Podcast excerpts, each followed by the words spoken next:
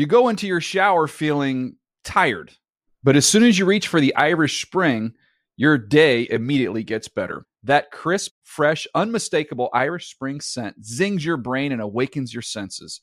So when you finally emerge from the shower, 37 minutes later, because you pay the water bill so you can stay in there as long as you want, you're ready to take on the day and smell great doing it. Irish Spring Body Wash and Bar Soap. Fresh, green, Irish. Shop now at a store near you. Getting ready to take on spring? Make your first move with the reliable performance and power of STIHL battery tools. From hedge trimmers and mowers to string trimmers and more, right now you can save $50 on select battery tool sets. Real STIHL. Offer valid on select AK system sets through June 16, 2024. See participating retailer for details. Whether you're a savvy spender maximizing your savings with cashback rewards, a thrifty rate watcher seeking the lowest interest, or a travel enthusiast looking for extraordinary perks, Kemba Financial Credit Union has a visa to complement your lifestyle and unique needs. Apply today at Kemba.org to unlock a limited time 2% cash back on purchases and pay 0% interest on balance transfers for an entire year with a new visa from Kemba. You deserve a card that works for you. Restrictions apply. Offer ends June 30th, 2024. The Around the NFL podcast uses beard products. Welcome to another edition of the Around the NFL podcast. My name is Dan Hanzus, and I am joined in a commissioner's suite filled with heroes. Mark Sessler, Chris Wesseling, and Greg Rosenthal. What is up, boys? Hey, Dan. I tell no tales. Tall tales. We are still keeping up our unbeatable Farvian streak of being the last humans out of a stadium after a major NFL tentpole event. We are still at Tottenham Hotspur Stadium at 1 a.m. after the Panthers and Bucks went at it ages ago, and we're recording this from Commissioner Roger Goodell's suite high above the field. In fact, hmm. I hold in my hand, boys, a bottle of Rogero Prosecco, Doc Hargio, and we will be opening this at the conclusion of today's episode. And Roger, you could bill us. Right. I I guess my one suggestion for our Or fire us. commissioner Two would options. be, you know, don't lock the fridges. Mm. You know, all the drinks that we can find around here, and I'm just talking water and soda, are warm. So the cold beverages are locked. They thought to do that, but the warm ones we can steal. The great thing is, is for a commissioner who we, we certainly respect a lot, who's never heard of our show, likely, will now it'll That's be thrown- not true. Well, it'll Roger's be thrown on his plugged in, desk that at this point, you know, the biggest impact we've had on him is stealing a 200 bottle uh, champagne. I've, I've never Beverage. seen a sha- our shadowy league figure that's in the room look more uncomfortable than right now. He's with taking furious notes. Just Delete, delete, himself. delete. Just have Jon Runyan send us a FedEx envelope like we're Vontaze Burfict. and isn't it, isn't it, Mark, uh, fitting that in the commissioner's special suite, right in the center of the room, there is a gla- encased in glass Lombardi trophy, and even in this setting, Greg is closer to the Lombardi than you and I. I mean, I, I, as far as the east is from the west, is how far away I am from it at this point. You're, you seem a little bit closer today. You got you got Well, the today. old bounce in your step. The old Zeuser got a W. All right, a lot to get to. And yes, it was a really fun special day uh, here in London as we end our uh, hopefully annual trip uh, to England, jolly old England. Um, and we had such a great time on the field here at Tottenham Hotspur Stadium.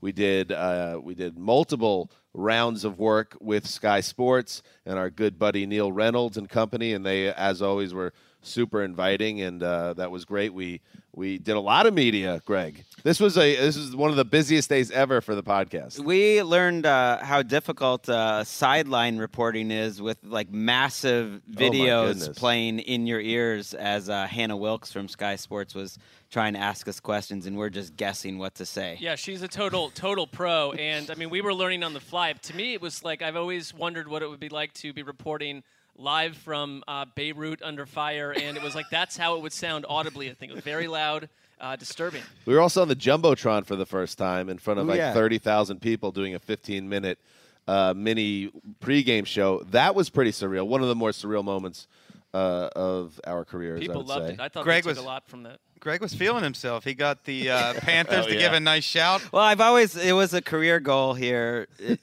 ever since I was a little boy, I've always dreamed of saying, "Are any Panthers fans in here?" and uh, they responded. You got it wasn't them riled bad. up. And then the producer of the hit, as soon as it ended, he was a, a gentleman from around here, was like, "You never ever do that. You never. it do worked. That. It was good. I liked it. He, It worked. The, you really, it was a high wire act, typical of Greg, who is just his whole career has been one high wire act of um, excitement. That's the way I look at it. Makes All me right. feel alive. we got a lot of games to get to. So yes, we were at this game. Uh, so why don't we, as we spin through all of the games uh, on Sunday of Week Six, why don't we start with a game that we attended? Yes, here in London. Hit it, Ricky. Panthers going on silent count on first down. Allen looks middle, no receivers open. McCaffrey is though left flat. McCaffrey to the 20, to the 10, spins away, touchdown Carolina. McCaffrey left side. He made three or four Buccaneers look like they'd never practiced. Panthers Radio Network with the call. Christian McCaffrey scored two touchdowns, and Carolina turned five interceptions. Five interceptions by Jameis Winston into 17 points. That's four straight wins now for the Panthers after a 37 to 26 win over the Bucks, and it wasn't even really that close uh, because Carolina from from the jump was the superior team. The very first play from scrimmage was a Jameis Winston interception, interception, which was obviously a sign of things to come. Winston under constant duress, the right side of Tampa's offensive line uh, was missing with an injury with injuries, and you could see it. Um, we had, you know, uh, we were lucky enough to be down on the field for large portions of this game, uh, and also in the press box, which had a good sight line, you know, line of sight. Amazing stadium. Uh, this is such a great place, and you could see it, almost see it on Winston's face. The uh, he was shook, as the kids say. He was never comfortable in the pocket, and that led to turnover after turnover after turnover. And Carolina didn't uh, light it up offensively themselves. I believe they finished under 300 yards of total offense, or were certainly in that neighborhood. Uh, but they didn't need to because uh, they kept on getting good field position. Uh, Christian McCaffrey was held at about a, a yard and a half a carry, but still scored two touchdowns, including uh, that 25 yard play where he broke about seven uh, pairs of ankles in the Tampa secondary. So the Panthers get the job done against a, a, a Tampa Bay team that seemed jet lagged, quite frankly. Uh, four wins in a row, four and two now for the Panthers. I believe in one of our myriad prediction exercises, according to some of our listeners, I predicted a five interception game for Jameis Winston. I didn't see. We previewed this game like 47 times this Uh, week, so it's hard to remember which. I didn't see this much of a meltdown, and I don't know how much of it is on the offensive line, but back to back sacks uh, in the red zone, one a lost fumble, and then the five interceptions. It, it was, it was. You, you know, you're waiting for Jameis Winston to show tangible signs of improvement, and for the first two or three weeks of the season, you could say, "Hey, they're moving the ball, they're scoring points. It's the offense that's carrying this team." And now it's just it's the same old Jameis Winston where it's one step forward, two steps back. You just can't trust him not to Opposites attract, and you know. you can't trust him not to get rattled and for that offense to have rhythm for an entire game. It just doesn't happen. Really like that uh, Paula Abdul. cameo by Paula Abdul and Interlude. I think MC Skat Kat. or Oh, you nailed like it. that. Well done, well done.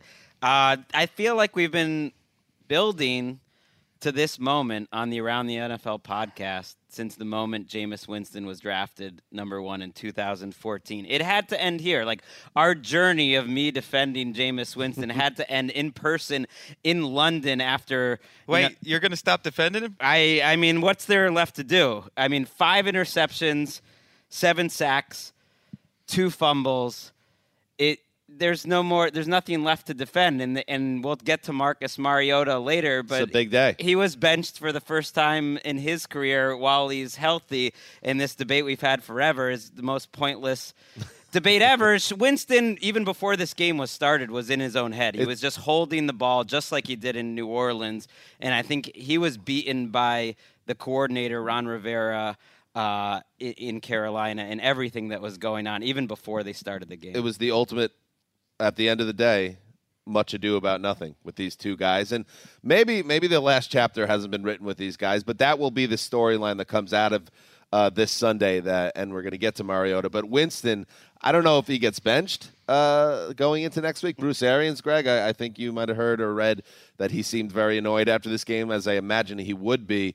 Uh, but the window now, you can imagine, Mark, is closing very quickly on Winston to be able to make any type of impression on the new coaching staff. Well, it, it's the, the whole messaging was that Bruce Arians. It wasn't that he was going to make Jameis Winston into a yardage monster because he already was that. He was those things to begin with. Was This today, off- too, 400 Right. yards. 400 yards. A lot of it coming at, at you know late in the game when it didn't really matter. I mean, it, to me, Arians has to look at this quarterback. He's been around a lot of them and say, if I can't get this guy to play safer football, protect us, and not put us in this position, this is an unmanageable mission from a quarterback guru's perspective. I will say this too: they played a defense in the Carolina Panthers that is becoming an absolute chaos spinning unit, and one that this, they, you know, the, the, these NFC South teams all were locked.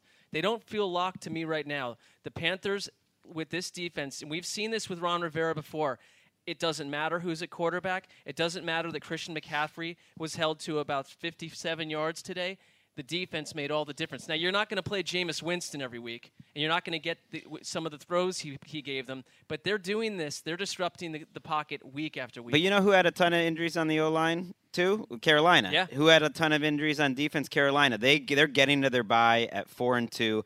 Kyle Allen made a couple nice throws today. He has not thrown an interception yet in his career. I know he's had the fumble problems. That was not a problem today. He- I would say both of Winston and Allen, their best throws of the day were dropped. It, uh, it was a sloppy game here, and the, and the Bucks especially, who arrived on Friday afternoon. I tell you, I mean, I don't know we're not experts on jet lag or Yes, anything, we are. but that doesn't feel like everyone here thinks that's just not enough time. It seems crazy Well, was to it arrive for on, us? Two days on- into our on trip. Friday. We're to- still up till 4 a.m. every. Right. Just it's hard to it's hard to sleep. Like, that was my my two takeaways um, from a, a player perspective.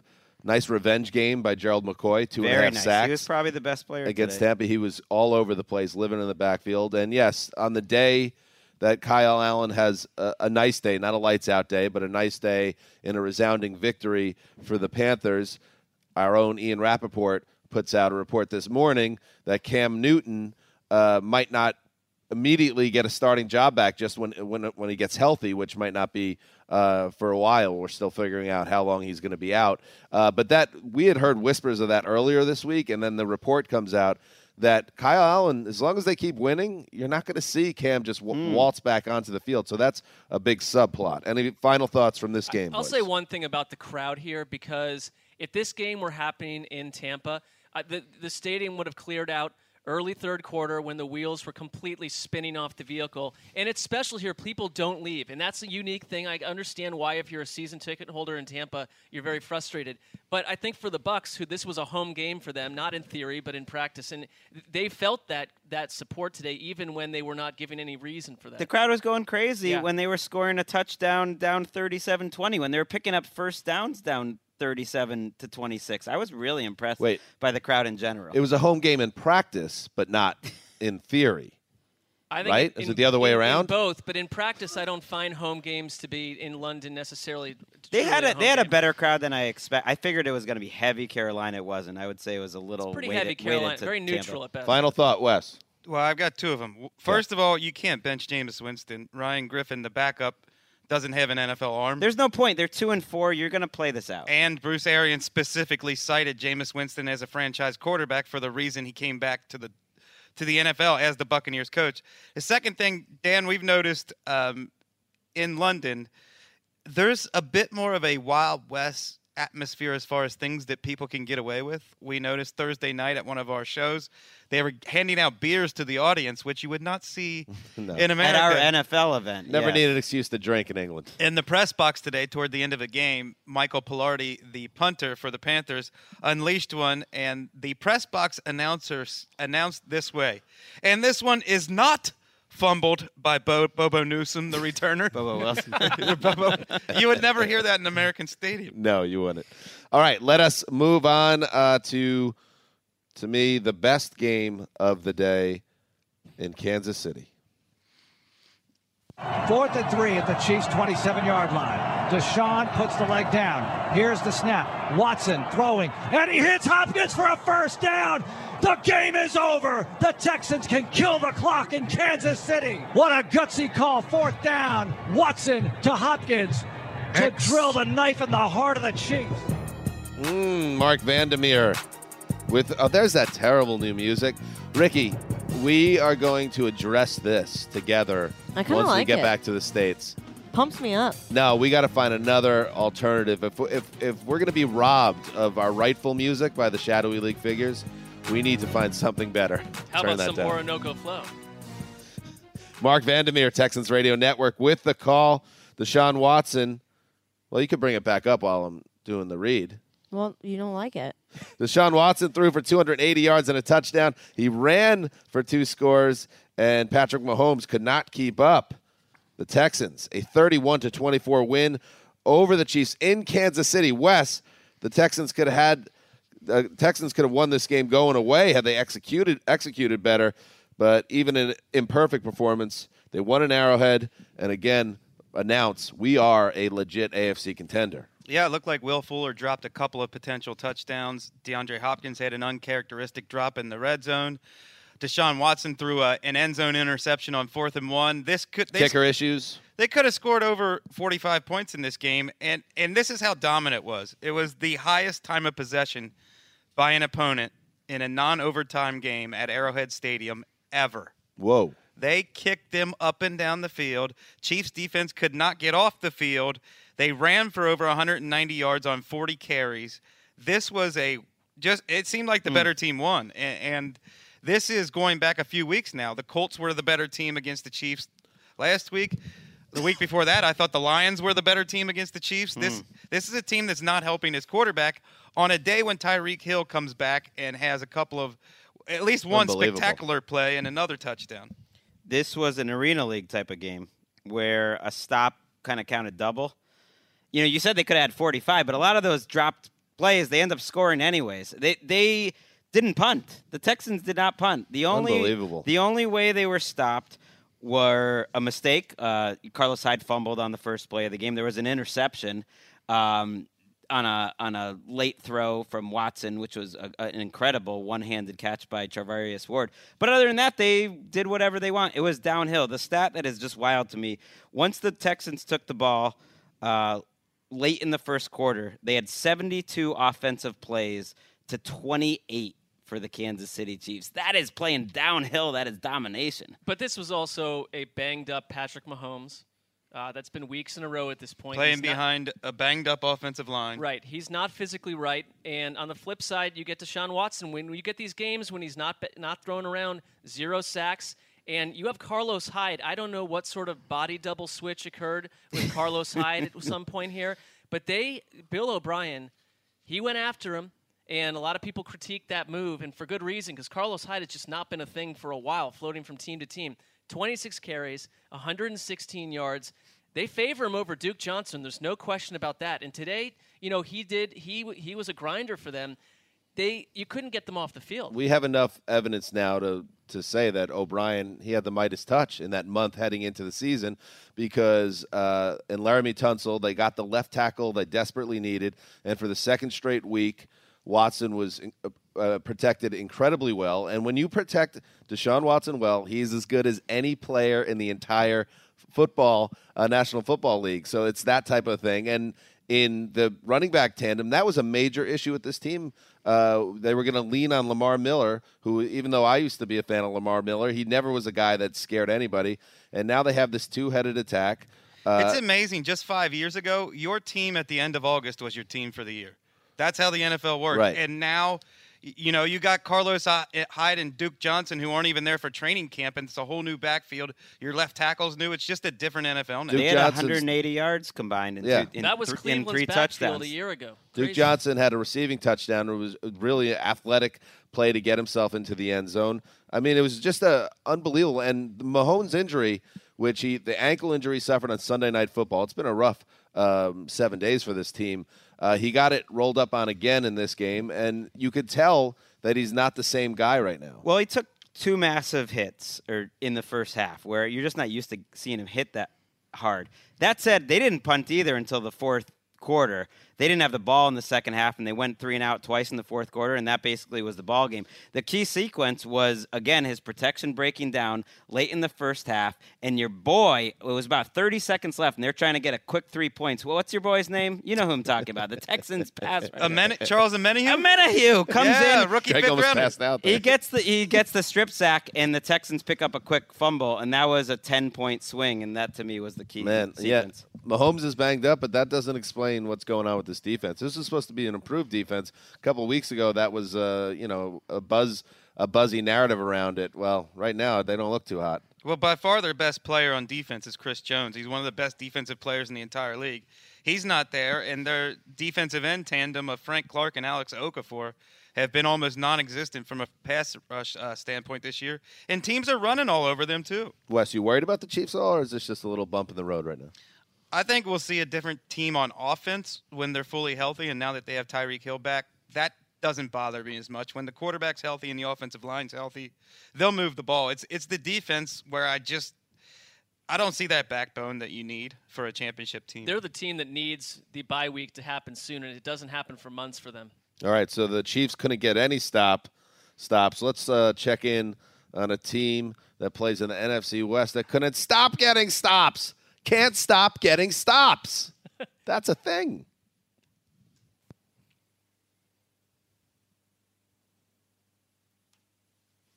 Fourth and goal, one yard line. They walk up to the line. Here's a give to Malcolm Brown. 49ers doing. push it back. Nothing he doing. did not get it.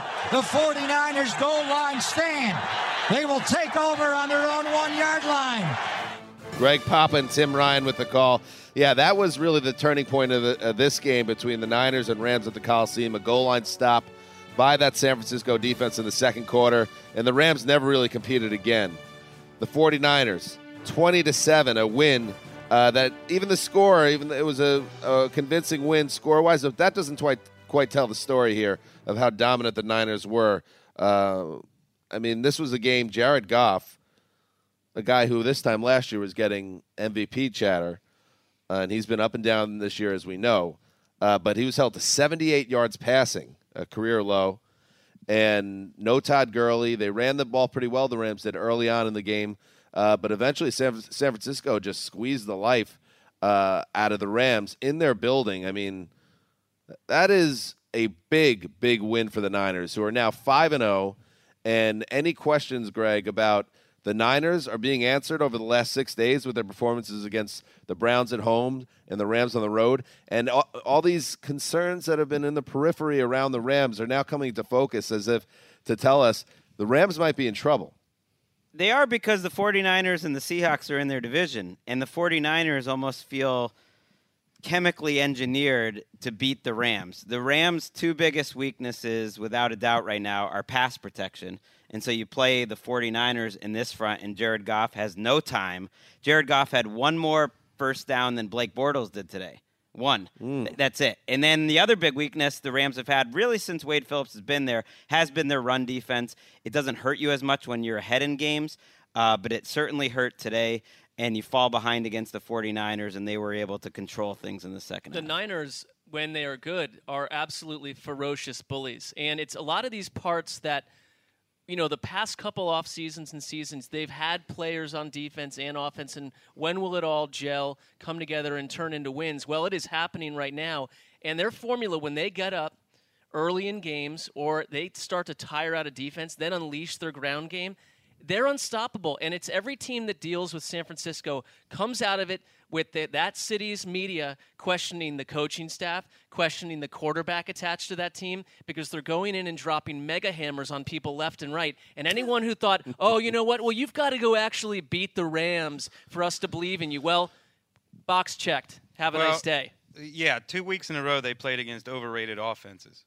The Browns' offense isn't very good. The Rams' offense is not good. And, and there's a lot of listeners asking us to talk about Sean McVay. I don't think that he all of a sudden got dumb. I mean, he's a smart coach. They had the 2017 Offensive Player of the Year and a first team All Pro, who is now the last ranked running back in Pro Football Focus. Their entire offense, based on Todd Gurley and how their run looks, look the same as their pass looks. and now it's not happening. Jared Goff hasn't played well, and the offensive line is materially different than it was. I just think It's gone from one of the best to one of the worst. you've gone those three things are happening and I, I just okay maybe some coaches have a blueprint on sean mcvay's offense but it also isn't the same offense without todd Gurley. You know what happened to him? He got Robert Salad. right, and that's why you got to if you're Greg Zuerlein, you got to kick, you got to hit that kick last week in Seattle because you don't know when you're going to really, really need it. And at this point, they're three down in the division, and they have to go to San Francisco later. and they're not good Wes, you were talking about you were talking about in a similar situation a few a couple weeks ago, although their fortunes have changed dramatically since then. That people just putting the Viking struggles on Kirk Cousins, we're not looking at the big picture. I think Goff is going to get the lion's share of the heat here after having a miserable game. Uh, but for all the reasons that you're, you've just stated, that the offensive line is not playing well, that Todd Gurley was one of the best football players in the world uh, 18 months ago, and now he's just another guy potentially. The Rams are in a bit of a transition that they're going through in real time, and sometimes that can cost you a season. we we always simplify it because it's way too complex for us to understand and we're not close enough to the situation to know exactly what's going on but it's it's never just the quarterback's fault and Goff has not played with the same confidence. He's dropping back a lot more because they can't do as much play action without a good running game. So I think you're seeing part of that. But yeah, I think it's four or five things that are going wrong. Jimmy G is a great example of it's not just the quarterback. He's thrown seven touchdowns and five interceptions. The the Rams defense, they'll take what they gave today. They're not really built to be a dominant defense. The 49ers had the ball 11 times. They scored 20 points. They got about 300 yards. You know, that's that's kind of what the Rams defense is going to do. Jimmy g is okay, but he's supported by right now kind of the best supporting group in the entire NFL. I would suggest. I know that people will want to, you know, check this out on a condensed 40-minute version of the game. I would, I, I would suggest that you watch the entire thing in real time. Uh, the announcing is a little rough, but you could gather your friends around. Schlereth shot. A little bit rough, but you could gather your friends around and play a raucous drinking game for every time that Niners defensive coordinator Robert Salah does a fist bump on the sideline as his defense is coming off the field after wreaking total havoc. It's Salah.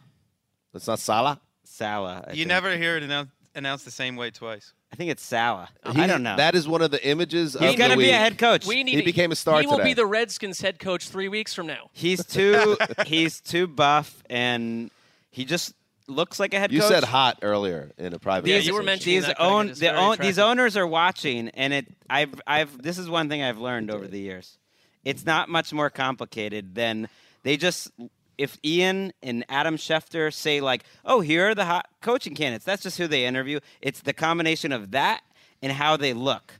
Kind of like, do they look good? So, and has Ian mentioned them? What- That's the key. okay. And so those two things, Salah's got it. That's an interesting theory, but most of these teams are now hiring consulting firms to do their coaches. or Charley Casserly. Korn Ferry. Or ask Peter you know what? On second thought, Mark, it wasn't in the private conversation. You didn't say hot. You said beautiful. It's like, I didn't God, he say looks so beautiful. I didn't say There was, and I know this gets overplayed too much, but Jimmy G, uh, helmet off along the sideline, rallying the offensive line. He has gotten a little hotter. I'm just going to be honest. I don't know what's happening, but he's It's gotten a very little, late little here, bit more folks. attractive. It is 1:21 in 121. We've been here for like 14 hours. All right, let's move on. It's a good call. Mayfield looks that way, throws the slant ball. Bobble! It's intercepted! KJ Wright, the ball is tipped off of the receiver, Hilliard. KJ Wright is right there. He reaches out. The Browns fans are heading for the exits, and KJ Wright is heading for the end zone to kneel down and have his picture taken. Four turnovers, three interceptions, one fumble by these Browns, and KJ Wright comes up with a huge takeaway, his first pick of the season. All right. uh, you know, Seahawks Radio Network with the call. No, Mark, it was not supposed to be going this way in 2019, but here we are. Baker Mayfield, Baker Mayfield's fourth quarter interception, his third of the game and 11th of the season, a backbreaker for the Browns and a game changer for the Seahawks, who wiped away a big first half deficit en route to a 32 to 28 win in Cleveland, where the Browns are 0 3 this year. Mark, the Seahawks are the one team that can look at a 20 to 6 deficit, which is what they faced in this game in the first half, and they don't blink. Yeah, I mean, you and I were watching this, and we said that to ourselves because it, you never felt safe. To me, that Cleveland jumped out to that lead. Their offense, I thought early on, looked good. Baker Mayfield was pretty well protected in this game. it was tw- they they had 20 points before the first quarter was over. They scored eight more the rest of the game, and it was just total collapse in the sense of not kind of unlike the Bucks offense too, where you cannot this team cannot overcome incredible mistakes against a team like the Seahawks that are playing like an NFC title contender right now. And it was the three interceptions. Chubb had Nick Chubb, who played an otherwise a fantastic game and looks like one of the best running backs in the NFL right now had a very costly fumble. It, you know, sandwiched in between those mistakes was a, a blocked punt that turned the, the, tide as well. Cleveland just they I, I oh, when I watched Freddie Kitchens a lot, he is getting killed after this game for a series also, and I will try to make it. I'll explain it in a compact fashion. He essentially. Uh, they drove down deep against the Seahawks, and they went forward on a fourth down and something like outside of the red zone. Fourth and three at about the 25 or so. We watched that happen, Yeah. and they got it, and then they got down deep to fourth and one. And it's like, listen, you got to go for it again. You already went for it. Why would you now kick a field goal? And they attempted to, and this was at a key point in the game. And Nick Chubb rolled in for the touchdown to cap what was a successful drive. But Freddie Kitchens had thrown the challenge flag right before he crossed the goal line for a previous play where the Jarvis. Land- right Jarvis Landry looked like he had been you know fumbled the ball into the end zone essentially and there was a lot of rigmarole around that that call was not upheld so the browns had to go for it again and they did not get it and then they come back Seattle marches right Seattle down the field, well Seattle 14 actually point swing. no Seattle at that point actually was forced into a punt Oh, that's right. and Cleveland did come back and score the touchdown Right, they So took the lead. they did I, I would say this though and the that- field that- position was part of Right, it. Right, and my point is that Freddie Kitchens should not be killed for being aggressive and, and doing what he did. There are times when this offense, and it feels like it's a coaching thing, just is a little overwhelmed and doesn't have a full game plan together. the the point I was the part of the game I was thinking of. Browns are in control of the game. This seems to ha- have happened a couple times now, where Cleveland has a chance to really put a stamp on a game, and then things go sideways. They're marching down the field late in the half, uh, up I believe double digits. Uh, Baker throws an interception uh, in the end zone, and then to compound matters, the defense then lets down, and Seattle marches all the way down the other way in the other direction and scores a touchdown. It's just been that's the type of stuff that's happening with the Browns this year. They just don't.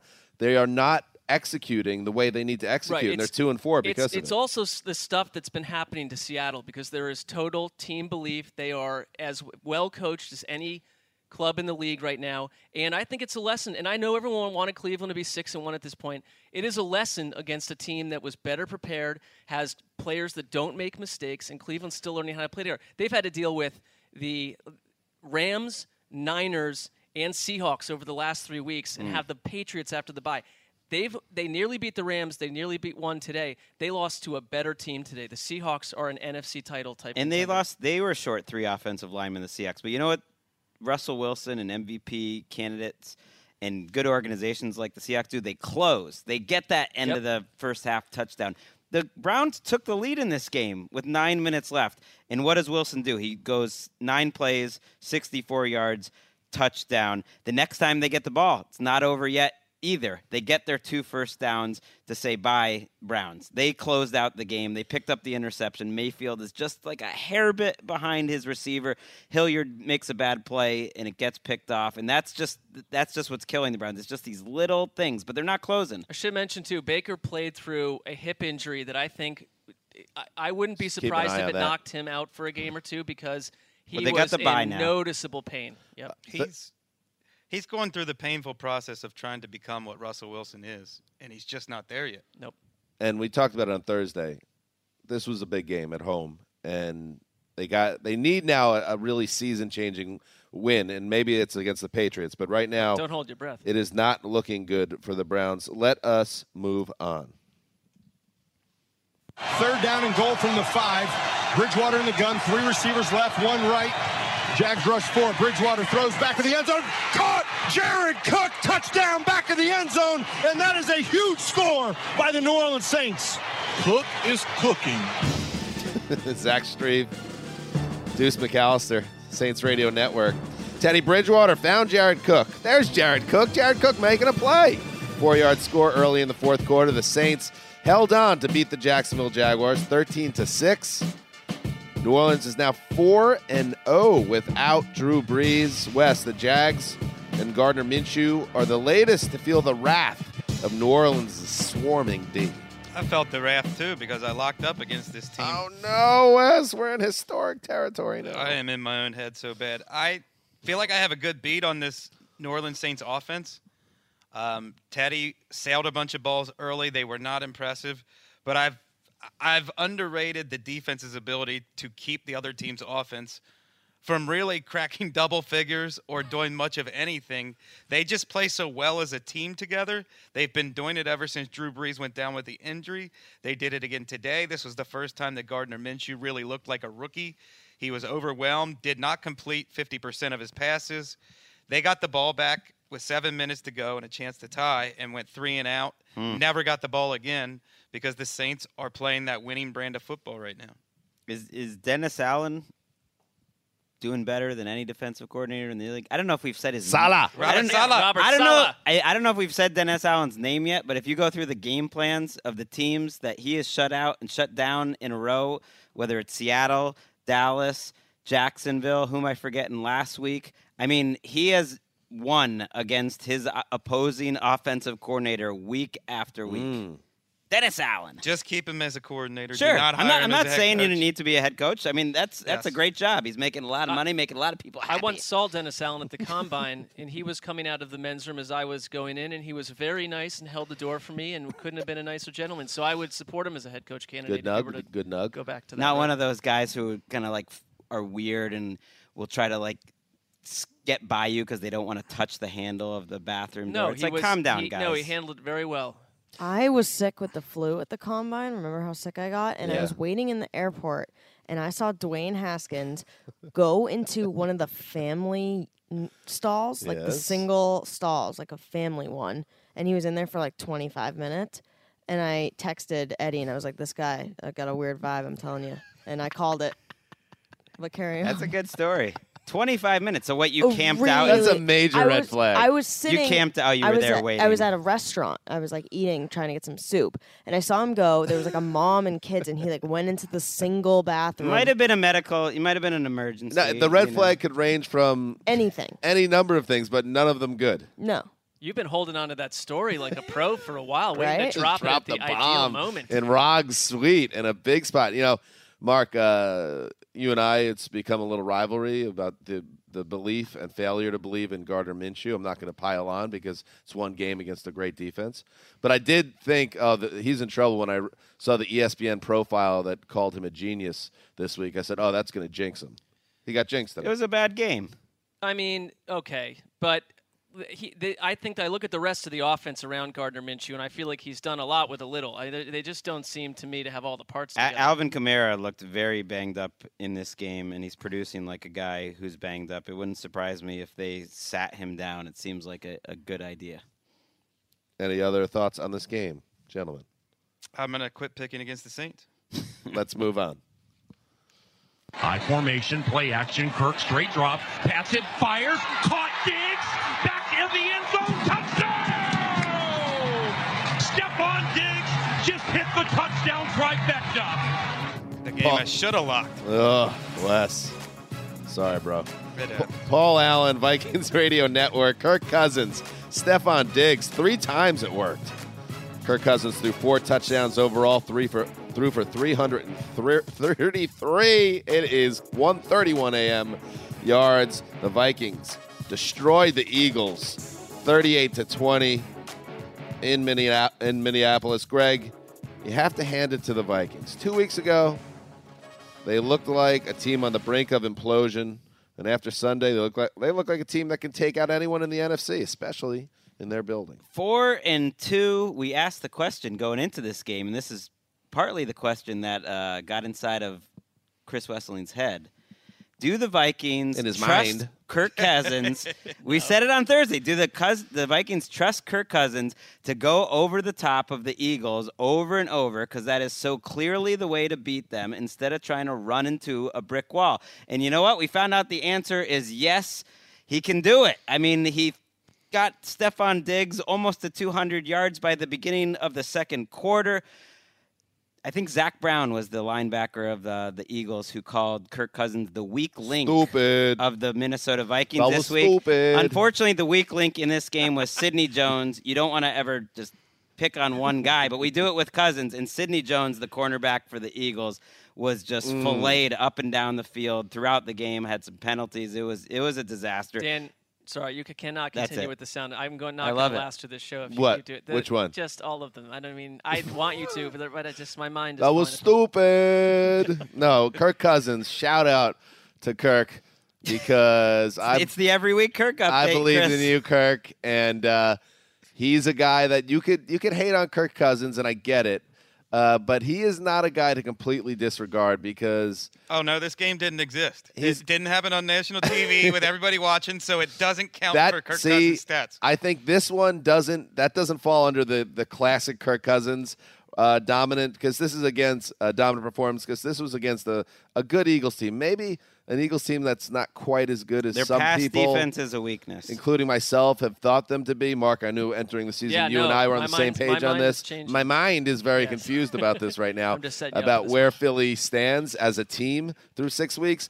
But this has been a great bounce back by the whole teams, but especially Cousins, who was really under a lot of pressure to perform in the last two weeks, and that's exactly what he's Well, done. I've been shredding. Shout out to Kirk Cousins. I've been shredding the Vikings for just simply not believing in a lot of things about them, and it, I will be silent now because th- this is one. what that about next your- week if the you know? Well, no, but then I mean, it's back but- to everybody but- thinking Kirk Cousins just flat out can't play football for some But I, but I don't think like I think at least with the four of us, we've come to the conclusion it's not just simply a Kirk Cousins thing when the line was giving him constant issues. I, I think they correctly went and attacked an Eagles defense that outside of that Jets game, you know, minus Sam Darnold, which means nothing, is giving up about 27 points a week and is is not a strong defense and is that.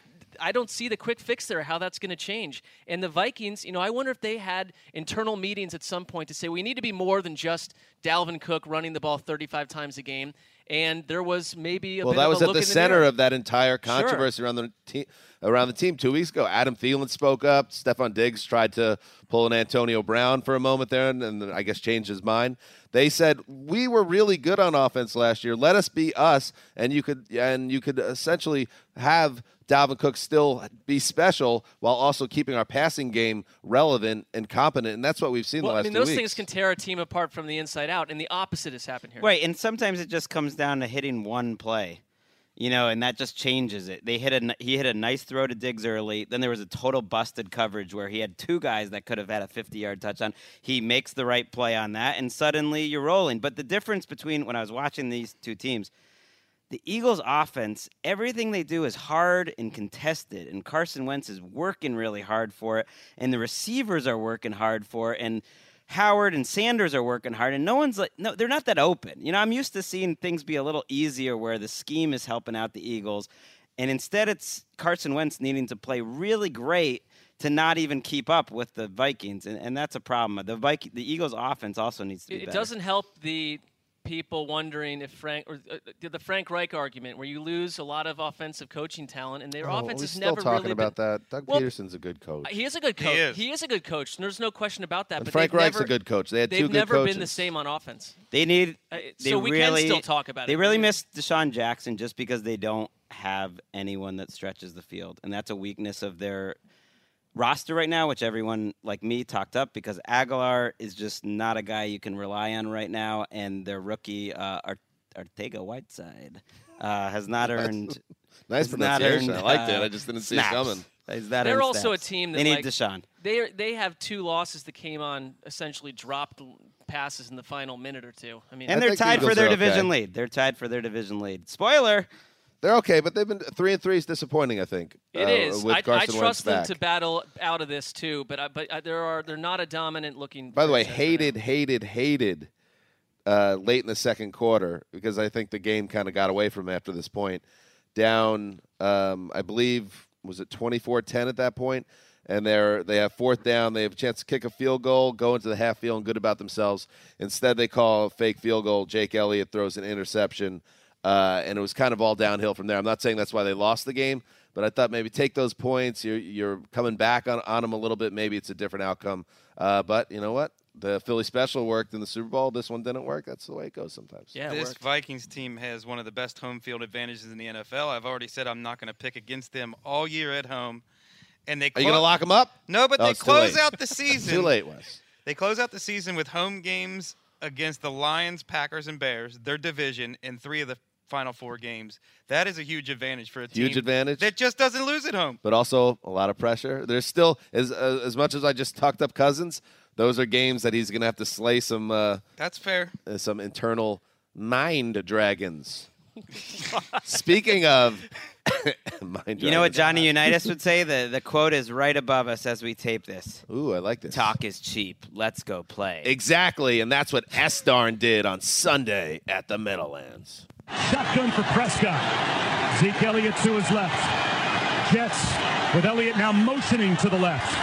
Come with the blitz. Prescott off his back foot. End zone. Incomplete. He threw it at the feet of Witten. And the Jets get the stop on the two-point play. 43 seconds to go. Thank God we get to hear the great Bob Wischusen of the Jets radio network. Jamal Adams, perfectly timed blitz, fouled up Dak Prescott's two-point conversion attempt in the final minute, clinching a 24 22 win for the J-Men over the Cowboys at the Meadowlands. Sam Darnold's return meant everything for the Jets, who looked like a real-life NFL offense after weeks of ineptitude during Darnold's bout with the Mark. Kissing disease, normally suffered by teenage boys and girls. exactly.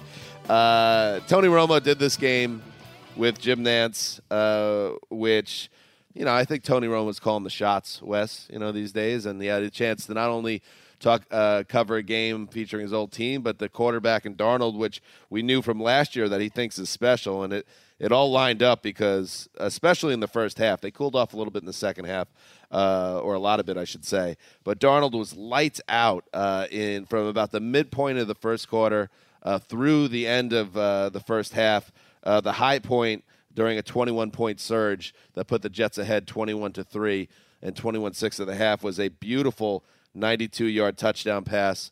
Um, a gorgeous rainbow where he, he bought a little bit of time, and you see that he, he has such great footwork and he's such a fundamentally sound quarterback, and he's only 22 years old. It's what gets you so excited uh, when when you watch him and he's feeling right. But he threw a beautiful rainbow right into Robbie Anderson's hands, who takes it to the house. Anderson went over 100 yards, as you should when you have a 92 yard touchdown. I think uh, Jamison Crowder hit 100 or perhaps 99 yards right on the nose. Basically, the Jets were back to being a real team again, which just tells you.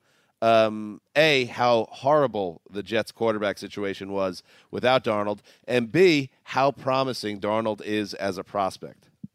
And how, how good the defense has been too. That it, they've kept them in games if they had a quarterback. In this game, they did, and then they won it.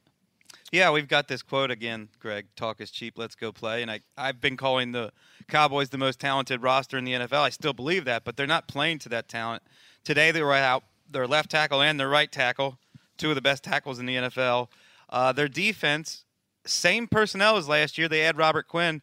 Demarcus Lawrence not playing nearly as well as last year. Coming year. off a very major surgery. And Greg, you raised these points in August. Guys like Demarcus Lawrence and Byron Jones, you can't just expect them to miss the entire offseason, come off surgery, and play at the same Pro Bowl level they did a year ago. And they're not playing at. They're not disruptive this year. I thought that Adam Gase was a huge winner today because we got to see someone who was able to coach using, as Romo mentioned, the entire playbook at his disposal with a quarterback in Darnold who threw the ball great. Who knew how he was going to look coming off of this absence? It's not an easy like illness that he went through and probably is still going through to some degree.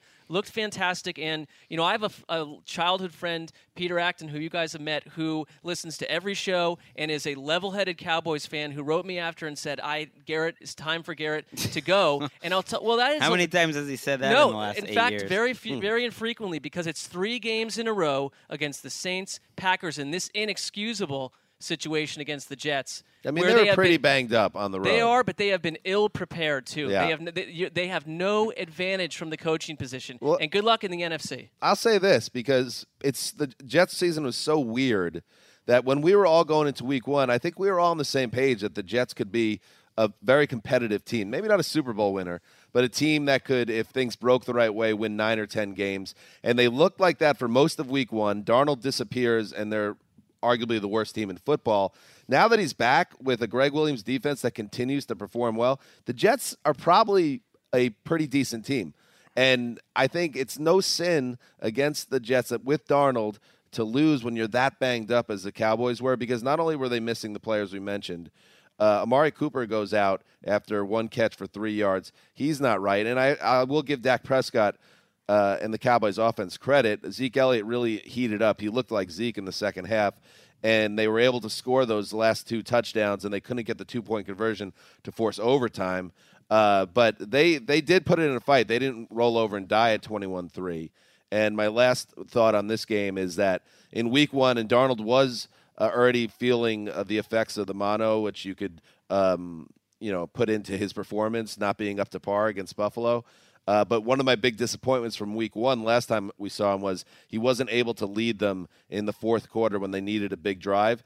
In this game, when the Cowboys started their charge and late in the fourth quarter and they needed some insurance points, Darnold led him down the field. They got the field goal, which ended up being the difference in a two point game. So it was a big day of progress for the Jets. I think a next step for this offense is I'd love to see Le'Veon Bell have a game where he's doing the marvelous things that we're used to, where he's dominating, because that's why they signed him for, We haven't for seen the it money yet. they did. No, I think the, the line is is going to be an issue getting in the way, but I think he has the potential to. I love the game ending though on Jamal Adams blitzing on the two point conversion, Great really to win because to me that's Gregg Williams' defense and and Jamal Adams is clearly the leader of this team and it's gonna be aggressive.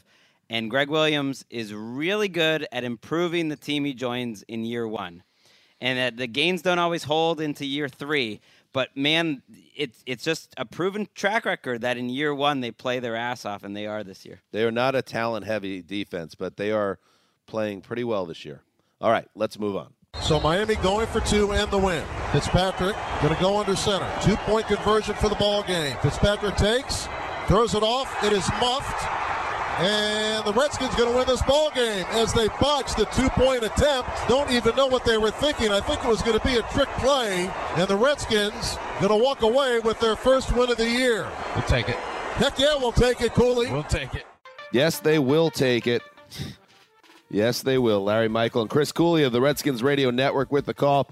The Dolphins came so close to their first victory uh, with the help of some Fitz magic, but a two point conversion failed and allowed the Redskins to escape with a 17 to 16 win, their first win of the season.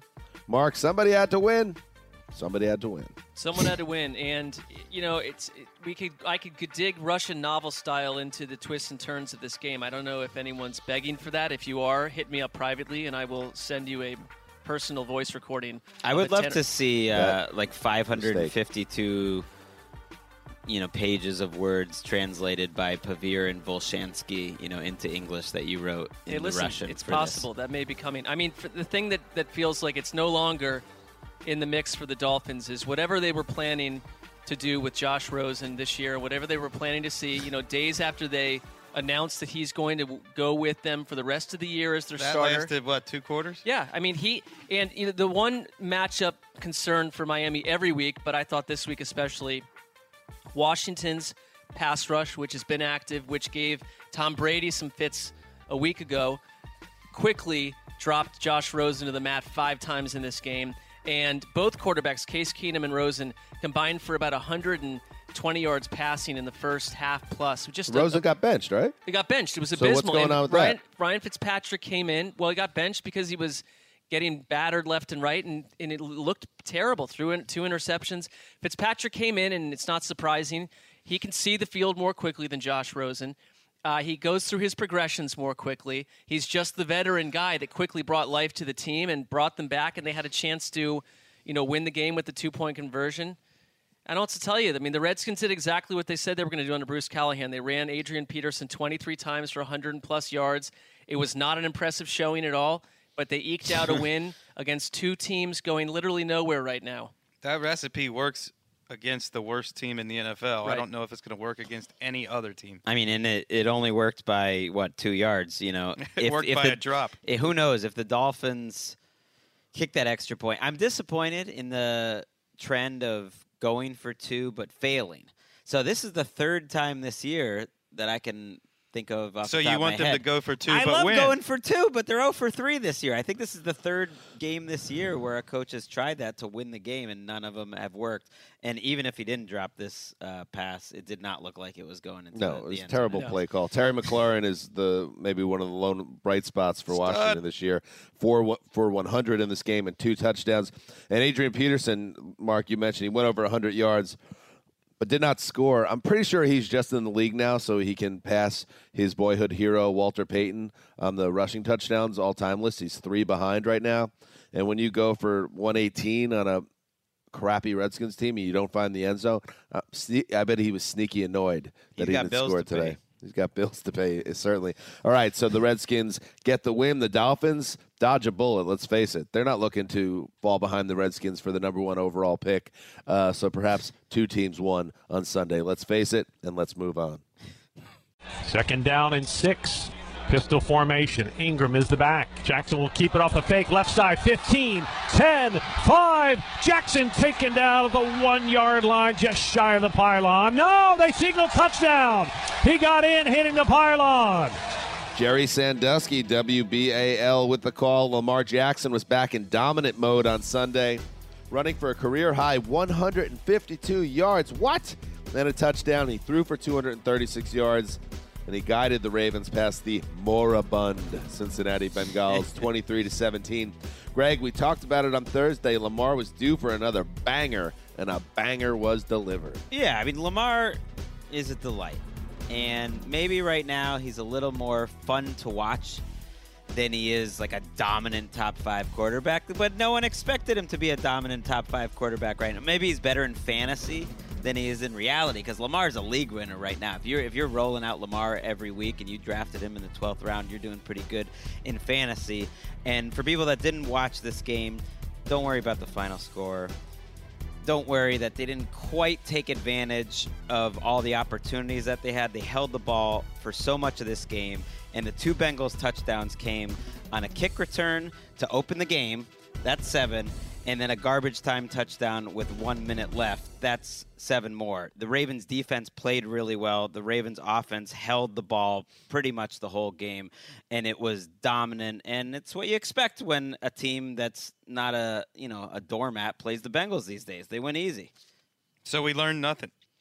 I think we learned the Ravens are two games up in the division, and even though the Browns have the win over them, if the Ravens can be the type of team that takes care of business against bad teams, and that their defense continues to get a little better, they're in good shape right now. I think we also learned that it's not a matter of if Lamar Jackson is going to eventually break Michael Vick's single game rushing record for a quarterback of 173 yards. It's when. He could have done it today. He didn't run much at the very end of the game, but he is an absolute uh, monster running the football. He has three career 100 yard games, tied with who, Wes? Billy Kil- Kilmer for most by a quarterback in his first two seasons. I was not expecting that. Uh, oh, Billy, what? Billy, uh, fast shoes. That's what they call. Billy. Wes is definitely looking for the heat-seeking trivia questions at 2:04 a.m. And London Jackson's time. first 100 yard game came last November when he first played the Bengals.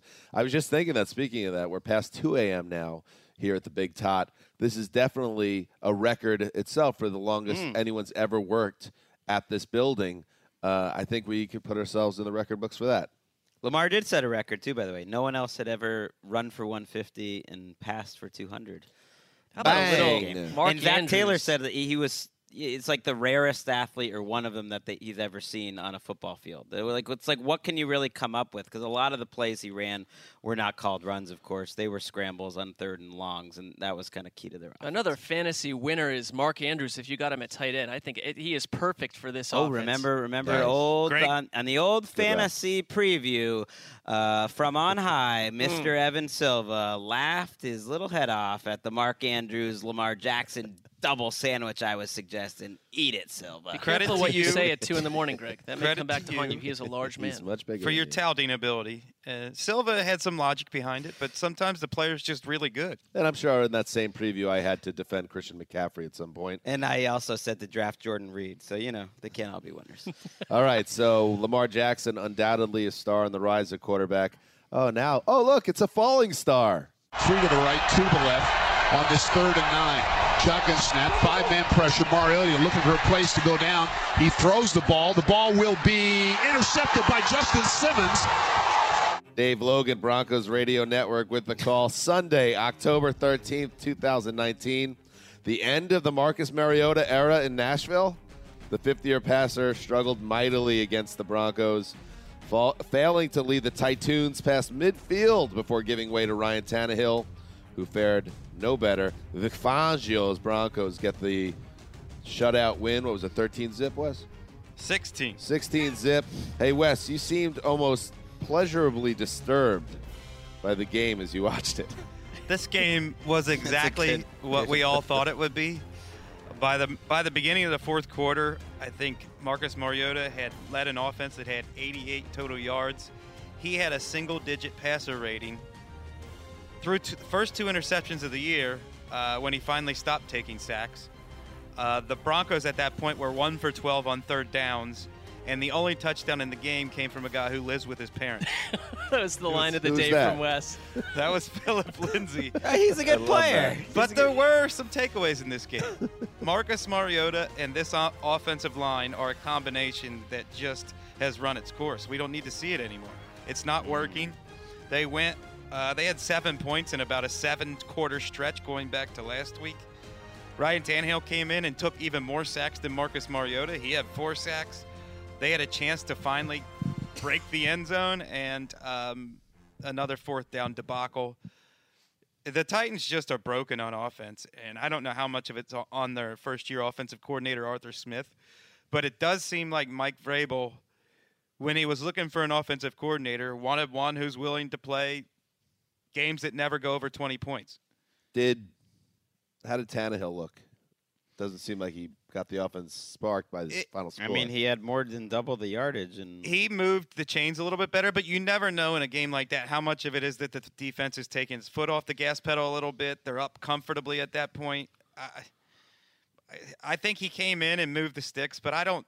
After the game, they talked about and Mike Vrabel didn't sound like he's ready to make a change, and nobody knows what they want to do yet. They're gonna, you know, they gave the old "let us watch the film" thing, and, and we'll talk about it and come up with an answer. But once you once you make the in-game change, whether or not he starts next week, it just seems like what everyone is saying here that this feels like potentially the beginning of the end because now he's what happened today lets you know that he's used up all of his rope.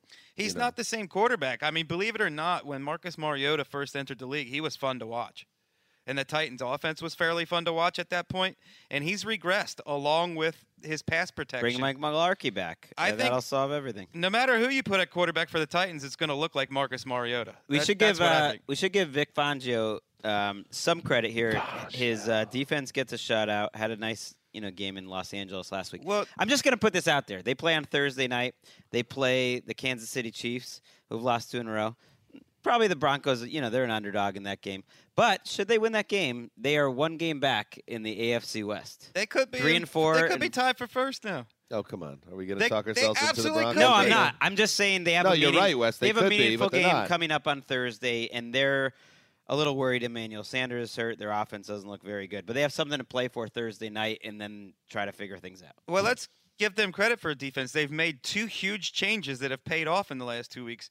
They moved Alexander Johnson into uh, the starting lineup at inside linebacker. He's given them a lot more athletic ability, more speed, uh, more playmaking ability. That has worked great. He got the game ball last week, had nine tackles today, and another sack and a half. And then they moved Mike Purcell into the starting lineup at nose tackle. Shelby Harris moved outside to defensive end, where he made so many plays last year hmm. before they moved him to nose tackle, and now he's making plays again. Demarcus Walker, one of their reserves, had two sacks today. This is a different defense than they were earlier in the year. I mean, you, that Jacksonville Jaguars game that they lost in inglorious fashion, and it had a lot to do with the, the whole sort of the full team breakdown. They were dominant in the first half of that game defensively. So you could go back couple And these weeks against here. Bad, bad offenses. for the Absolutely. part. But the Chargers game, they, they played well. I do want everyone though out there, if, if you're just a Game Pass head and you're gonna crank through the games, Let's this workshop week, that one. Um, when you're watching this game, Game just think Pass this is the West Bowl. This is football as approved by was. West. Titans, Broncos, Ferkser, Deshaun Hamilton. sir. It's Let's- all happening. let's correct- It's- this is the type of brand of Fluco or football Wes is into. Let's correct this narrative. The only reason I had this game was because the other three you guys messed up the draft order. Hideous draft. It wasn't because I wanted it. We didn't mess up the draft order. We sure did. These How, are your how is it teams, that I draft last and I have more games These are than your Mark? teams, the Titans That's and the. Broncos. You're on this. bro. I wound up with two games, still. and I watched West the entire, uh, you know, from wire to wire. of This game simply endure Broncos Titans. It seemed to go on forever. it's forever. bad football. I mean, good good Broncos defense, but I mean, I don't know. The Titans offense is broken, so who who know who knows. All right, let's keep on rolling. Third down and five on the Cardinal 30. Murray takes play action. He's rolling right and he's looking to run. He's on the near side and he's close to the first down as he stepped out. They spot it right at the 35 yard line. It looks like enough to move the chains and win the game with a minute 38 to go. Kyler Murray. Kyler Murray. Dave Pasch, Cardinals Radio Network with the call. Kyler Murray. Dan has had a stroke. You're all grown up, show and out. you're all grown up, and you're all grown up, and you're all grown up. Maybe the number one pick ended his finest day as a pro with a third down run that picked up a first down and clinched a 34 to 33 win for the Cardinals over the Falcons. The game would have been tied at that moment had Matt Bryant not missed an extra point on Atlanta's previous possession, Greg. Uh, this was a great QB duel between a former MVP and a rookie with potential to win an MVP himself one day. Am I right? about as entertaining a game can be with two fun quarterback performances that doesn't really mean much at all. And the Cardinals and the Falcons are kind of prone to playing these sort of games right now because the Falcons, as I said last week, they will give your offense rhythm. If you're out of rhythm, just show up against Dan Quinn's team and start the game off with a 57 yard drive field goal, 93 yard drive touchdown, 79 yard drive touchdown, 71 yard drive field goal, 59 yard drive touchdown. Oh These are the Arizona What Cardinals we're talking about. It's not exactly the 99 Rams, uh, but I give Cliff Kingsbury and Murray credit. The receiver group is so thin. I mean, it's Damiere Byrd and Sherfield, you know, behind Larry Fitzgerald. You're just working off Murray and play calls and David Johnson, and you're making it work against a veteran team in Atlanta that's been together for a long time and is just completely imploding on defense. My one takeaway watching this was that every time I looked up, Kyler Murray was finding, in one case, it was David Johnson. In another, it was Maxx Williams. Guys who were wide open with no one within No one 20 all or 30 close. yards of them. And one of them led to a 30 yard gain, another 20, and they led to scoring drives. And the Falcons' defense feels like one of the first this season that has essentially just stopped listening to coaching with whatever's happening. They just feel broken. They look like they've given up. They look they were completely schooled today. And that this was Dan Quinn's calling card. And and for a while it worked. And I remember talking about how the Falcons would be a team that would draft these guys and develop them so quickly and there was a vision and an identity and it's all been whisked away. Dan Quinn probably won't survive this unless there's some type of great turnaround. And undoubtedly, he'll get a defensive coordina- coordinator job next year. Maybe even gets another head coaching job right at the gate. I don't think we've seen the last of Dan Quinn um, as a relevant head coach who has success. But you do get the feeling that this is one of those situations where things have kind of run their course uh, for Quinn in Atlanta. And we'll see. We could be very wrong about that. But things just do not seem to be going in the right direction, and it doesn't seem unlikely to change. This 2019 football season is percentage points worse because the Falcons are wasting Matt Ryan. He is playing at such a high level. And if anyone, listeners out there, if any of your friends tell you Matt Ryan isn't playing well, he's no good, it's the biggest giveaway yet. This person has no idea what they're talking about. They're not watching games, they are ignorant. Feel free to tell them all that. Yeah, we should we, we should point There's out bad people. Ryan had yeah these people get new friends. Uh, Watch football games. six inter, uh, incompletions today. He, he dropped back and School threw the player. ball 36 times, six incompletions, four School touchdowns, 356 yards, and led them again on what proved to be a fruitless but furious second half comeback. So they've at least made their games a little fun to watch. Ultra depressing this team. Come One on. and That's a five. pretty good turn of phrase, Greg, at uh, 2.15 in the morning. Hey, Parent fruitless and furious in a big spot. talk is cheap. Let's go play. Uh, all right, there's one more game to talk about tonight. We won't be doing it. It's going to be the electric, dynamic. Wes is even a little nervous about it Should be. because the chemistry is so off the hook. It is Lakisha Jackson Westling. And yes, you know him as Kyle, the boy wonder from Kicking and Screaming, the somewhat well received 2005 comedy starring Will Ferrell as a soccer coach. And also, he's trying to get his wife back because he just wants to be with his kids. I never saw the movie, There's don't a know lot anything going about on it. in that film. A lot of us, you know, dense, uh, rich subplots. Anyway, it, you got Wesseling, a different Wesseling. You got Bergman. They're talking Sunday night football, so let's throw it to them.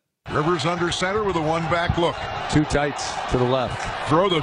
Oh, Oh, that's, that- a that's a lateral pass. lateral. And it's a dropped. lateral. And the Steelers lateral. pick it up, and they got it to the 10, 5, and it's Devin Bush Touchdown. into the end zone for a defensive touchdown. That was Rolling on the a field lateral. was a backwards pass recovered by the defense. The pocket Result of the collapsed play again. is a touchdown. And as as Philip Rivers was trying to flare pass it out to Ingram, he went way over his head, and Bush picked it up and ran in for a touchdown. That was a great play.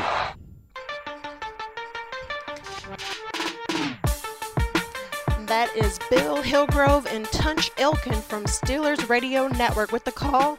That was Steelers rookie linebacker Devin Bush on a nine yard fumble recovery for a touchdown to put the first points on the board for the Steelers in their 24 17 win over the Chargers in LA. I'm Lakisha Wesseling, aka The Paramore. I have Jeremy Bergman to my left and Steve Manny behind the glass. What's happening? Thank you for having me tonight. What up, what up? Welcome. We're basically filling in for the heroes right now. They had, what, like a 16 hour day?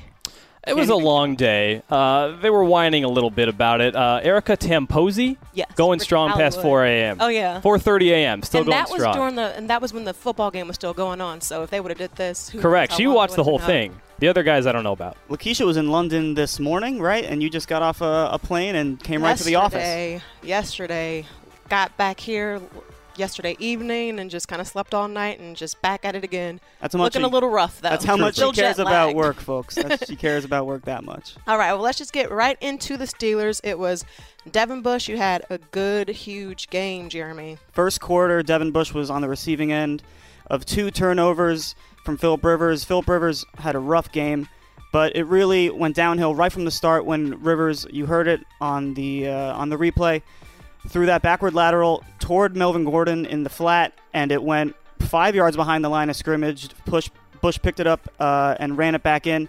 And then Rivers uh, on the next possession throws a pick that was tipped at the, at the line of scrimmage, and Bush is on the receiving end of that. The Steelers go down and score right after. It's 14 nothing in the first quarter.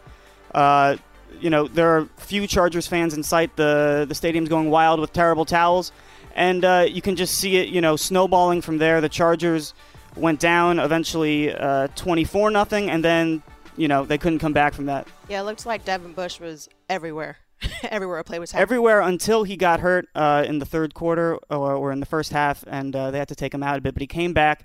He's a Defensive Rookie of the Year candidate. He's had a really strong start to the year. He's not the only player that's playing really well on Pittsburgh's defense right now, which has had to pick up the offense as they've gone through the injuries. T.J. Watts played really well. Cam Heyward the same. Uh, but Devin Bush making a name for himself uh, on national television, and uh, part of the reason why the Steelers got their second win of the the year this uh, tonight. Oh yeah, another Steelers player who had a big game was James Conner, running back. They basically gave him the ball majority of the game and just kind of held the offense on his back. Yeah, this was something we'd seen in Week Four when the Steelers uh, came back to Pittsburgh, 0-3. Mason Rudolph making his first start. They said, "We're taking the ball out of Rudolph's hands. We're putting it in Conner and Sa- Jaylen Samuels' hands."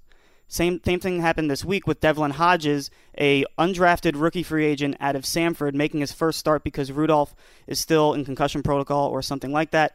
It was James Conner from the get go on the Steelers' uh, first scoring drive. Conner touched the ball on all seven of the Steelers' plays, and then he caught the 12 yard uh, catch and run uh, to end that drive. He became the first Steeler since 93 to log a receiving touchdown, rushing touchdown, and at least 90 plus yards from scrimmage in the first half. And that was uh, indicative of just how the Steelers want to go about this game. Take it out of Hodges' hand. Tell tell the rookie, do what you got to do. Don't throw the ball too far. He th- only threw the ball past uh, 10 yards past the line of scrimmage four times, and one of those passes was intercepted. None were completed. Um, so it was the running backs game tonight until he got hurt, and then it was Benny Snell's game. Uh, but the Steelers came out with the win regardless. So how did you think Devlin did for like his first NFL start? You know, Hodges did what he had to do. Uh, the Steelers told him, like I said, d- you know, don't throw the ball too far. It, it didn't work when he did try to test uh, test the ball downfield. Juju was not a factor.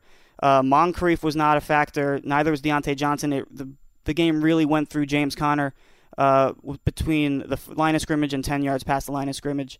So I think he made smart decisions. Uh, only one interception, uh, a few mistakes, and uh, you know the duck collar. You took the words out of my mouth. I was The like, duck we collar. have to talk about that. He had a quack of a game. What about it? yeah, he won. What is a duck calling champion? So Yeah, I think kept talking about Alabama state champion. They played a clip uh, on the broadcast of him making the duck call. Uh, I, I thought he should have tried it at the line of scrimmage. Maybe that would have you know thrown the Chargers off, but he didn't need it. So that's how I got the nickname Duck Dynasty. If you if you want to know all. I will say on a day that Gardner Minshew maybe came down to earth a bit, Minshew mania at home, kind of taking a dip into the Jacksonville waters. I think that Hodges is taking uh, leaping Minshew in the power rankings for like Southern swag of like a quarterback that you didn't really hear of before the season. I think Hodges is now one Minshew, uh, one A. And Devlin has that real Southern. Real Southern, surprising in the post game interview with Tafoya. Real, real shocking. Definitely has a Southern accent. And now on the Chargers side, Ugh. Philip Rivers, yeah, did not look like a Hall of Fame quarterback. Like I kept saying, like, what the heck is going on? I, I don't know. I think this is the the two weeks with Philip Rivers kind of throwing the game away in the first quarter. The Chargers went down 14 nothing because of Philip Rivers's uh, poor decisions. Listen, it's not all his fault. He's going to go into the Hall of Fame probably. But, you know, the offensive line, you're missing Pouncey. He's on IR. You have to move Dan Feeney to center. Sam Tevi is still at right tackle. Russell Okung hasn't played at left tackle all year. The offensive line is a mess. Anthony Lynn said it after the game. He said that even with the running game and the passing game, it's mostly the blocking up front that is not giving Rivers, Gordon, Ekeler, these guys uh, time to make plays. Uh, and, you know, Rivers came back in the second half, and the Chargers scored 17 points to close out the game in the fourth quarter, with him hitting uh, Hunter Henry, Mike Williams, and Keenan Allen. But it wasn't enough. And, you know, Rivers did look a little shook. Uh, they asked uh, Anthony Lynn after the game, did you ever think about going to Tyrod Taylor? And Lynn shut it down. I mean, Rivers is not the entire problem here, but there's something wrong with this offense, and it starts with the decision making at quarterback right now. And I have to say this because Tony Dungy, Dungy said this during the broadcast at halftime. Like it's inexcusable for the Chargers to play like that. Like that's how bad the first half was. It's inexcusable to go down to Devlin Hodges. No offense to Devlin Hodges, but you you know this offense is they're broadcasting what they want to do. You know they they want to throw the ball short. They want to run the ball, and uh, even on the defensive side of the ball, like you can't let them in it. You know Pittsburgh couldn't make mistakes, and the Chargers all they needed to do was not make mistakes, and the Chargers committed, you know, these three turnovers, two of which came in the first four minutes of the game, and that's how you let bad teams win in your home, even though your home is being invaded by a bunch of uh, Pittsburghians. I don't know what you call them. It definitely was a Steelers home game there. And then like the the Chargers didn't even get any points until the fourth quarter. That's right. And what was it? Hunter Henry he scored like two touchdowns, too little, too late. Yeah, Hunter Henry uh, was inactive for most of the year, and then uh, came back today. It was that's the, the one of the main positives that came out of this one for the Chargers. Um, eight catches, 100 yards, uh, two late scores, unstoppable in the red zone. Um, Philip Rivers was really strong between 10 and 20 yards past the line of scrimmage, and Hunter Henry was on the uh, the receiving end of a lot of those plays, but it was too little, too late. Um, you know, I, I, it's good to have Henry going forward in addition to Mike Williams, who looked a little banged up as well, and Keenan Allen. Um, but you know, you also saw the return uh, of Melvin Gordon for the second straight game, where he's had a really rough go of it, coming off that holdout. Ten touches, 45 total yards. Again, Anthony Lynn said after the game that the offensive line wasn't opening up lanes for him. But you know, the Chargers were really strong with Austin Ekeler as the starter, catching passes out of the backfield, running the ball uh, in the early goings of the season. You bring Gordon back into the equation, and suddenly the offensive bro- the offense is broken. You know, part of that is again the offensive line. Yeah. Part of it is not. The trade deadline is October 29th. make of that what you will. See what happens. So, final score for them Steelers 24 17. Um, Steelers tied for both of them are third place in the AFC North and the AFC West.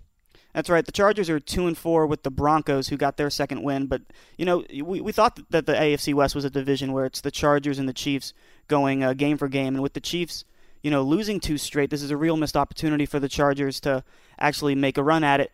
Uh, in the AFC North, suddenly because the Browns, uh, you know, Baker Mayfield can't throw to people in uh, his uniform. Uh, Browns are two and four. The Steelers are also two and four, and uh, you know I think this is going to be an interesting race in the wild card where it, it's not there's not a lot of deep teams in the AFC. Uh, so maybe the Steelers can make a run of it. They have a bye, so Mason Rudolph can get healthy, uh, and then right after that they get three straight home games. The first of which is the Dolphins, and so uh, you might be looking at three and four going into Week Nine. All right, well, we shall see. That is it for us in Culver City. Have to do a shameless plug. If you haven't yet, please check out my YouTube video series called NFL Uncorked. And if you like it, go ahead and hit that subscribe button. Pop them bottles. Oh, yeah. All right, let's send it back to the heroes who are finishing up an amazing week in London. Dan? All right, thank you to Quiche and Burgo, who again, for any streaming service, uh, if there's a blockbuster around you, kicking and screaming, great work is Kyle. The lesser of the, two, by the way. tyke. Look for the one that looks more engaging. It's the other one. And if you're into more, you know, current uh, forms of entertainment, NFL Uncorked on YouTube. Nice. Hosted by Lakisha. But now hosted by Lakisha and Bergman because that last Okay, thing okay. went so well that you know. All right, so it's time to get out of here. It's time to not only get out of this episode and this commissioner's uh, suite here at the Big Tot, um, Tottenham Stadium here, uh, Tottenham Hotspur Stadium here in London. Thank you. They've been very nice to us, uh, everyone, the staff. But we want to thank all the people that helped get us to London for a second straight straight uh, year. Nick Pike at the NFL UK office, great chap. Charlie Copsey uh, over at the Underground Fan Club, who uh, handled our Curtain Club show, which we didn't even get a chance to talk about today. Maybe we'll do that on Wednesday, our next show. Uh, the Sky people, Neil Reynolds, Hannah Wilkes, Alex Mason, Patrick Crowley, all great people. Uh, also, the NFL UK team, Charlotte Offer, Jamie King, Hannah Cook, Simon Gunby. Uh, he, he handled the, the camera shooting. He's a Great nice job, guy. man. That's a not nice easy to do for 12 Uh, Barbara uh, Ihern, uh, and then Alistair I Kirkwood. think that's Barry Ihern. Sorry, Barry Barry. Ahern. We love Alistair you, Barry. Kirkwood, Shannon Jones, and of course Henry Hodgson, and of course the great Mark Brady, who's staring at me right now, who did great work with us all week and uh, organized this whole venture. Uh, and we are eternally grateful uh, to Mark as well. So we get on a plane and head back to the states, and and of course, I mean, I'd be remiss uh, not to say thank you to Erica Tamposi, who, in addition to being our producer uh, and friend, um, did a lot of uh, heavy lifting of heavy cases. That Literally.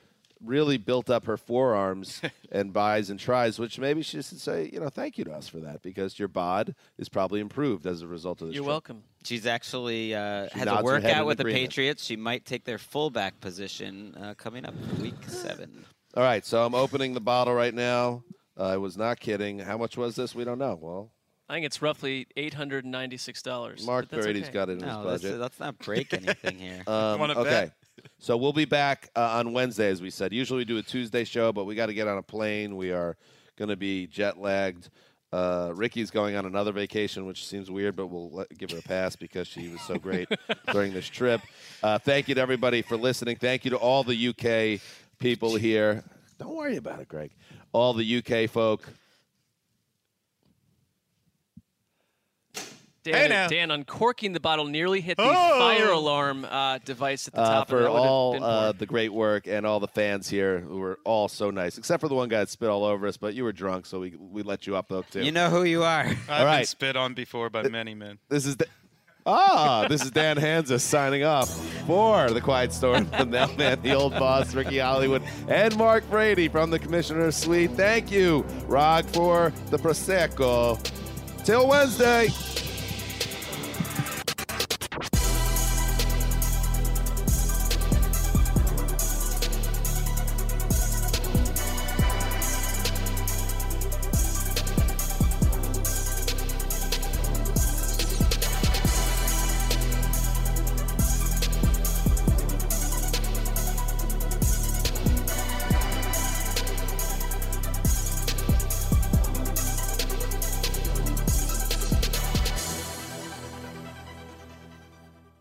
You go into your shower feeling tired, but as soon as you reach for the Irish Spring, your day immediately gets better. That crisp, fresh, unmistakable Irish Spring scent zings your brain and awakens your senses.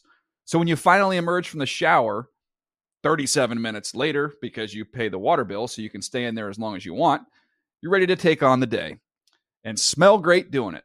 Irish Spring Body Wash and Bar Soap. Fresh, green, Irish. Shop now at a store near you. Whether you're a savvy spender maximizing your savings with cashback rewards, a thrifty rate watcher seeking the lowest interest, or a travel enthusiast looking for extraordinary perks, Kemba Financial Credit Union has a visa to complement your lifestyle and unique needs. Apply today at Kemba.org to unlock a limited time 2% cash back on purchases and pay 0% interest on balance transfers for an entire year with a new visa from Kemba. You deserve a card that works for you. Restrictions apply. Offer ends June 30th, 2024.